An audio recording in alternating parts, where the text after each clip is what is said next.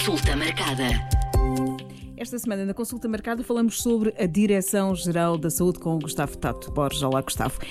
Falamos, fal, falou-se falou muito uh, da Direção-Geral da Saúde, principalmente na pandemia, uh, em que era muito comum todos os dias uh, ouvirmos a doutora Graça Freitas. portanto, os portugueses parece que tomaram mais conhecimento de, de, do funcionamento da Direção-Geral da Saúde desde o início da pandemia. A Direção-Geral da Saúde tem um papel muito importante na nossa vida, certo? Uh, e, e com, é. com muitas missões, uh, qual é que é o trabalho da Direção-Geral da Saúde? É, olá, Mónica, agora sim com mais, com mais qualidade. É, de facto, a Direção-Geral da Saúde é um, é um chapéu da saúde pública a nível nacional e que tem funções e atribuições que vão desde a promoção da saúde e a prevenção da doença até à emissão de normas que promovem um tratamento adequado e atempado, até a reabilitação de uh, utentes que tenham necessidade destes cuidados. E tem um trabalho de sombra, um trabalho de, uh, de bastidores para organizar tecnicamente, portanto é um órgão técnico, não é político, mas é baseado em, normas científicas e evidência científica e é um, elabora documentos técnicos que depois são uh, adaptados às diferentes realidades para que os serviços de saúde possam operar de uma forma mais ou menos semelhante em todo o país, uh, e quando aqui falo dos serviços, falo dos serviços de saúde pública, dos cuidados primários, falo com os médicos de família, falo dos hospitais, de todos os seus diferentes uh, serviços e até mesmo de, da reabilitação, e portanto ele tem uma panóplia de, de ações muito importantes, mas depois também adapta essas evidências científicas à informação que disponibiliza ao cidadão no dia a dia. E, portanto, a DGS é o órgão central, a cabeça do uh, Sistema e do Serviço Nacional de Saúde que nos permite uh, atuar de uma forma científica, organizada e de acordo com as necessidades da nossa população na proteção da sua saúde, na promoção da sua saúde e na prevenção da doença. Não apenas numa pandemia, foi muito importante durante a pandemia, obviamente, mas é aqui um, um, um papel em, em todas as situações. Exato, a DGS, como disse, faz um trabalho de bastidores, quase ninguém vê. E isto também é um bocado o papel da saúde pública. A saúde pública normalmente trabalha na, na sombra daquilo que são a realidade do dia a dia para que o dia a dia seja o mais saudável possível. Nós somos até chamados, nós médicos de saúde pública, podemos até ser apelidados como os médicos do não evento, porque nós trabalhamos para que não aconteça nada, não aconteça nada de mal à saúde da população. E quando efetivamente a saúde pública tem que tomar a dianteira de alguma situação, é porque ela atingiu níveis que são preocupantes e apenas com as nossas competências poderão ser uh, uh, uh, resolvidas. E aqui é a questão da pandemia, em, em, que foi uma situação dramática, que agora esperemos durante algumas, alguns anos largos, esperemos não tenhamos uma situação semelhante, mas irá acontecer. Mas também eh, estamos a falar, por exemplo, quando há assuntos de determinadas doenças, como foi, por exemplo, o caso da legionela em Vila Franca de Xira, foi a DGS que assumiu essa responsabilidade e, e coordenou os esforços local para investigar o mais possível e mais depressa a, a, situação para que fosse resolvida. Foi o caso, por exemplo, do surto do sarampo uh, que aconteceu no Norte há uns anos, uh, associado ao Hospital São João e ao Hospital Santo António, uh, e que foi coordenado muito bem pela equipa local, mas a DGS estava a acompanhar e estava a trabalhar em colaboração. A DGS está sempre lá e é um órgão fundamental quando as coisas correm bem e não há nenhum problema, mas também, e às vezes acima de tudo, quando as situações são mais dramáticas e precisam de uma atuação mais uh, organizada. Mais, mais incisiva por parte da saúde pública. E são emitidas as, eh, as, as normas da Direção-Geral da Saúde. Sim, as normas da Direção-Geral da Saúde são uma função de elaboração técnica por parte de profissionais multidisciplinares. É preciso recordar que a DGS tem um conjunto de profissionais muito alargados, de profissões diferentes lá estão, desde médicos das mais diferentes especialidades, a enfermeiros, técnicos ambiental, nutricionistas, psicólogos, uh, profissionais da área da educação, profissionais da área da gestão e administração pública, tem uma quantidade de, de, de, diferentes perfis profissionais que podem lá trabalhar, uns a tempo inteiro, outros em tempo parcial, eh, que permitem ter uma visão bastante alargada de tudo aquilo que importa para aquele assunto que está a ser trabalhado. E as normas técnicas eh, que a DGS elabora são exatamente o referencial das melhores práticas que existem àquela data para que os serviços possam todos operar da mesma forma. Não fazia sentido nenhum, por exemplo, que para tratar uma infecção do trato urinário uh, no norte se fizesse de uma maneira e no sul fizesse de outra e uns profissionais, uh, uns utentes ficassem melhor servidos do que outros. Não, não, não pode acontecer. Em termos de atuação técnica tem que haver uma uniformidade em todo o continente que é a área de influência da Direção-Geral da Saúde, para que utente, dois utentes na mesma situação de, de, necessidade, situação semelhante, possam ser tratados da mesma forma e garantir os melhores resultados possíveis. E isso é um trabalho de uh, investigação que fazia a DGS, elaboração de norma que faz e que permite ter uh, esta atuação também uh, em conformidade com aquilo que se faz na União, na União Europeia. Não, não, estamos aqui sozinhos. E, portanto, a DGS tem, de facto, este trabalho muito técnico, muito, muito pormenorizado, muito importante também na nossa vida. Quem fala em normas, fala em avisos. Eh, estou-me a recordar dos vários avisos eh, sobre as poeiras da África, sobre as ondas de calor. Eh, sempre que há algum, algum acontecimento destes, são emitidos os vários avisos. Sim, a DGS faz outra coisa que é extremamente importante. Esses avisos são apenas a ponta do iceberg de todo um trabalho de conhecimento e reconhecimento dos riscos para a nossa saúde que acontecem a nível nacional, mas também a nível internacional. Eh, falamos aqui das, das poeiras da África, de facto, é, é, um aviso também que já estamos habituados. As questões com, com o clima, não só com o calor, mas também com o frio, até alertas para a utilização mais segura das, das praias e cuidados a ter na época balnear, mas depois uh, têm conhecimento de doenças que estão a surgir em determinados países com o qual podemos ter relação e preparam os serviços, não só os de saúde pública, mas também os clínicos, para estarem atentos para a necessidade de, caso venham um utente com aquelas características, poderem estar atentos. E além destes avisos para a população, que, que, são avisos para proteger a saúde de cada um de nós, para nos protegermos, também para os uh, serviços de saúde, os prestadores de cuidados, para estarem preparados para as diferentes uh, uh, atuações e até criar planos de contingência. Quem não se lembra do ébola quando apareceu, quando o vírus apareceu, e da maneira como a DGS trabalhou para que estivéssemos preparados em termos de, Serviço Nacional de Saúde para responder a estas necessidades. Mas os avisos que manda não são só avisos de proteção da saúde, são também, uh, uh, é também material de promoção da saúde, de capacitação das pessoas para que compreendam cada vez melhor o que lhes faz bem e aquilo que devem evitar o que lhes faz mal. E temos desde uh, manuais para uma alimentação saudável, seja para alimentação vegetariana, seja para uma alimentação omnívora, temos uh, uh, também alertas ou, ou divulgação de informação sobre o tabaco, sobre a alimentação físico, sobre uma data de circunstâncias à nossa volta que permitem ou fazem, eh, dão a possibilidade das pessoas poderem adquirir mais conhecimentos e depois poderem aplicá-los no seu dia a dia. Eh, e o trabalho destes avisos e destes manuais, esta promoção da, da literacia, se quisermos chamar, eh, só não vai mais longe, porque muitas vezes as ações de promoção da saúde necessitam de um esforço concertado da, da, da população.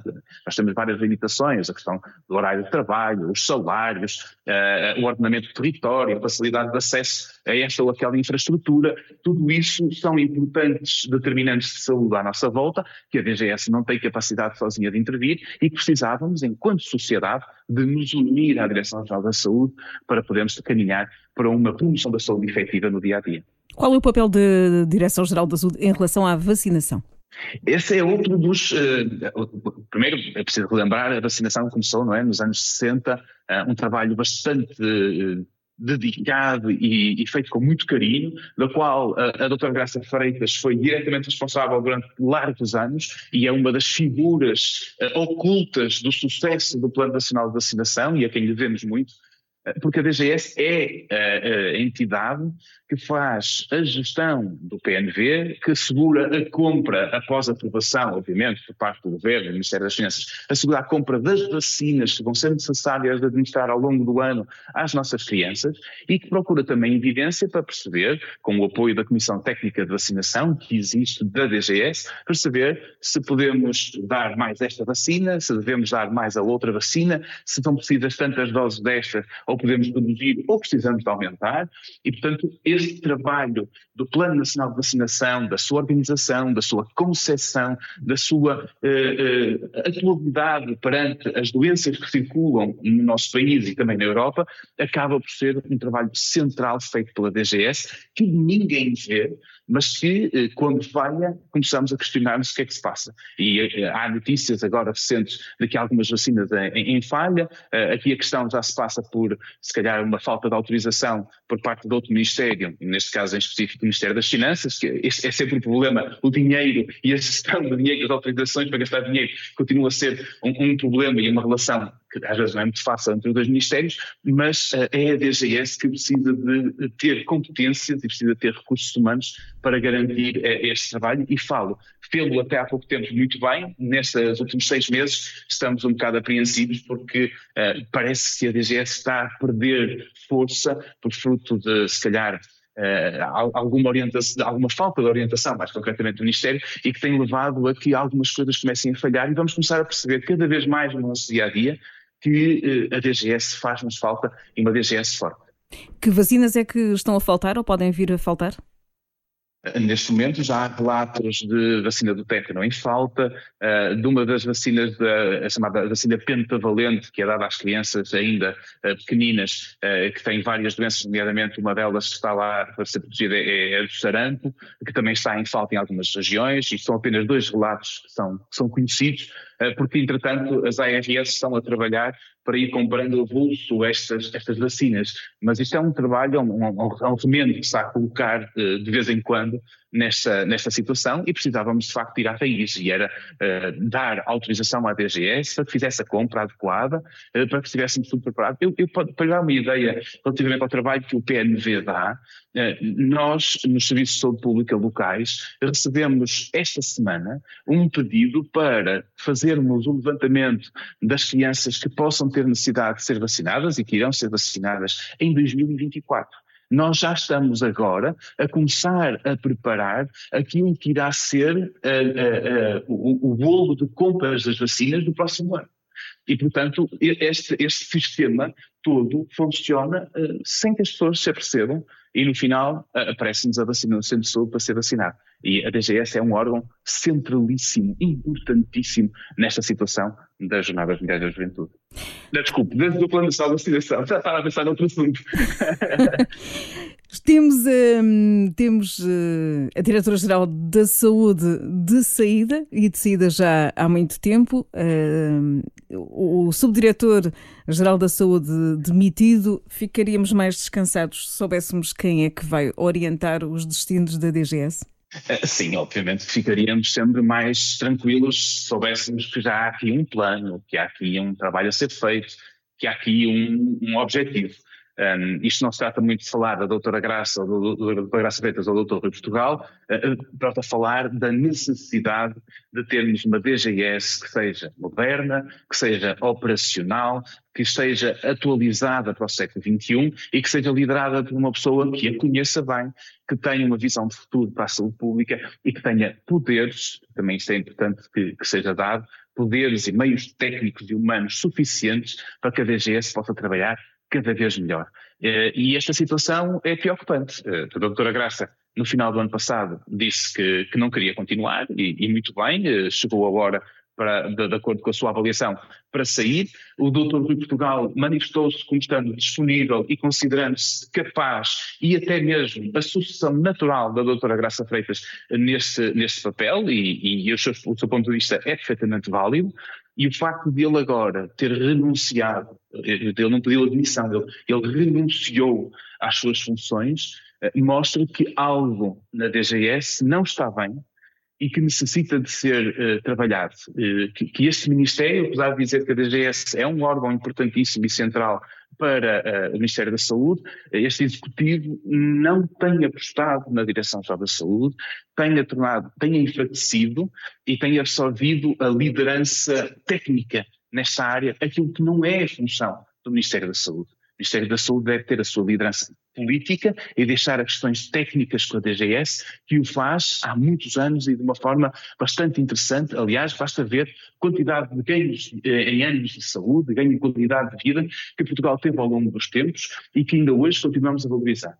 E, portanto, a saída do Dr. Rui Portugal desta forma, hum, não expectável uh, e até bastante surpreendente, é um alerta que a Direção-Geral da Saúde está a ser eh, deixada à penúria por este Ministério e isso não pode acontecer. Eh, eu, aliás, apelo ao Sr. Ministro e à Sra. Secretária de Estado para que olhem com outros olhos para a Direção-Geral da Saúde, que não esperem por um trabalho da, da, da, Comissão da Reforma, porque já sabemos que eles estão todos a apontar sempre para o reforço da DGS e que, de facto, deem condições à Direção-Geral da Saúde para fazer o trabalho que todos nós precisamos que faça. Proteger-nos, promover a nossa saúde e trabalhar na, na prevenção da doença.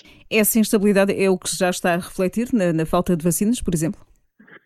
Eu penso que sim. Eh, eu penso que esta instabilidade tem, tem levado a vários problemas eh, e que estão a, começar a aparecer. A questão do PNV, que, que, neste momento está com alguma ruptura, porque não temos uh, o serviço a funcionar da melhor maneira por falta de decisão governamental. Eh, temos também dúvidas relativamente, por exemplo, ao acompanhamento das Jornadas Mundiais da Juventude. É preciso recordar que elas estão aí ao virar da esquina. O plano para atuação de saúde neste evento continua sem aparecer e a DGS precisa de ter capacidade para poder uh, trabalhar uh, este, este, assunto e, e, não está a ter.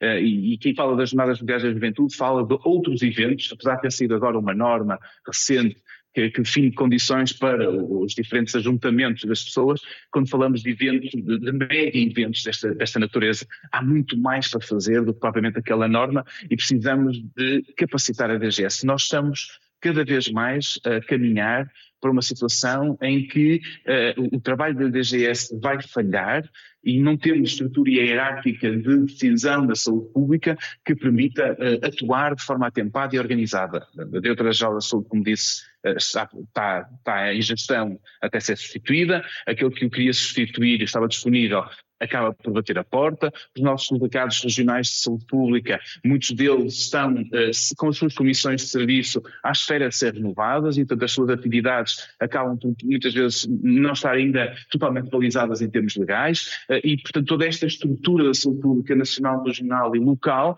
está enfraquecida uh, e precisamos que haja uma aposta clara neste sentido para que façamos tudo aquilo que, o, que, o, que a saúde pública precisa fazer proteger o cidadão em situações de maior risco, isto, o poder da autoridade de saúde é uma ferramenta excelente porque nos permite atuar para retirar do meio ambiente que nos rodeia um fator de risco, um restaurante insalubre, uma empresa que é poluente, sei lá, situações deste género que nós podemos atuar de uma forma muito direta, mas depois eh, temos outras ferramentas e outras competências e trabalhamos todos os dias muito para além desse trabalho mas sem uma liderança nacional, regional, organizada, fortalecida e capacitada, infelizmente a saúde pública vai estar manca durante alguns anos e, e precisamos que isto, que isto pare, precisamos que isto mude, eh, porque é um sinal preocupante para nós.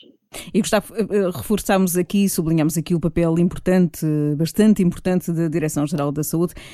Quem não conhece também pode visitar o site da DGS, eu acho que vai, vai ficar a conhecer informações importantes. Sem dúvida, a Direção-Geral da Saúde tem um conjunto de notícias, de manuais, de regulamentos, de informação para a população, de normas que são acessíveis nos seus diferentes separadores. Eh, o, o site às vezes pode ser um bocadinho uh, difícil de navegar, mas, mas encontra-se toda a informação lá e podemos ver a quantidade de coisas diferentes que a DGS faz e atua e de que maneira isso também implica com a nossa saúde. Nós, por exemplo, nós não falamos de uma coisa, uh, mas há, há um trabalho de vigilância Epidemiológica, que é assegurado uh, laboratorialmente pelo, pelo Instituto Nacional de Saúde, Dr. Ricardo Jorge, que o REVIR, é um programa deles, mas que influencia muito aquilo que são alertas à população e doenças que podem vir a surgir. E a DGS também está muito atenta a esta situação, àquilo que são os vetores que, que nos rodeiam. Uh, a DGS, por exemplo, é um dos principais atores da luta contra o tabaco. Uh, e tem um, um, grupo dedicado exclusivamente a isto, uh, à maneira como podemos uh, cada vez mais ter uma geração livre do consumo de tabaco. tem, fala também da, da, questão dos comportamentos aditivos em colaboração com o Serviço de Intervenção dos Comportamentos Aditivos e Dependências.